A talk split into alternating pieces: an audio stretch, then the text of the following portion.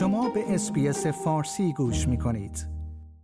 یک گزارش جدید حاکی از این است که تعداد زیادی از نوجوانان استرالیا سال گذشته برای اولین بار بی خانمان شدند.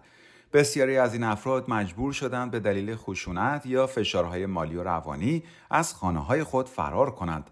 شارون کالیستر مدیر اجرایی مرکز Mission Australia می‌گوید از آنجایی که بسیاری از نقاط کشور در قرنطینه قرار گرفته بودند و بسیاری از افراد مجبور بودند در خانه های خود بمانند شرایط زندگی برای بسیاری از جوانان در آن زمان به شدت تغییر کرده بود تحقیق جدید این سازمان نشان می دهد یک نفر از هر 20 فرد بین 15 تا 19 ساله برای اولین بار بی خانمان شدند و مجبور شدند در خیابانها یا محلهای اسکان اضطراری اقامت داشته باشند. خانم کالیستر می‌گوید این نظرسنجی نشان می‌دهد انزوا یا به اصطلاح isolation ناشی از همه‌گیری کووید 19 چه تاثیر شدیدی روی وضعیت اسکان نوجوانان داشته است. وی می‌گوید آنها به ما گفتند که دلایل اصلی برای بیخانمان شدنشان برای اولین بار دعوا و فروپاشی خانوادگی، تبعیض، خشونت خانگی و خانوادگی و فشارهای روانی بوده است که همه آنها بر اثر انزوای ناشی از همهگیری کووید 19 تشدید شده است.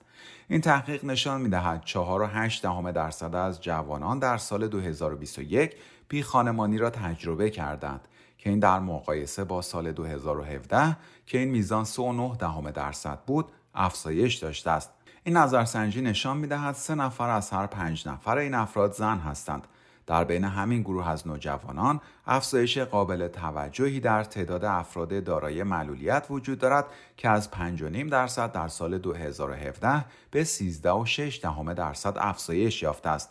این در حالی است که شمار نوجوانان بومی استرالیا که بی خانمانی را تجربه کردند کاهش اندکی داشته است و از 8 تا 8 دهم درصد در سال 2017 به 8 درصد در سال گذشته رسیده است. سازمان های خیریه استرالیا می‌گویند نداشتن محل اسکان با سواد می تواند باعث شود نوجوانان فرصت های شغلی و تحصیلی را از دست بدهند. این سازمان ها می‌گویند کشور به طور جدی به سی هزار مسکن اجتماعی جدید نیاز دارد که دولت جدید استرالیا وعده آن را داده بود. like، share، comment. SBS فارسی را در فیسبوک دنبال کنید.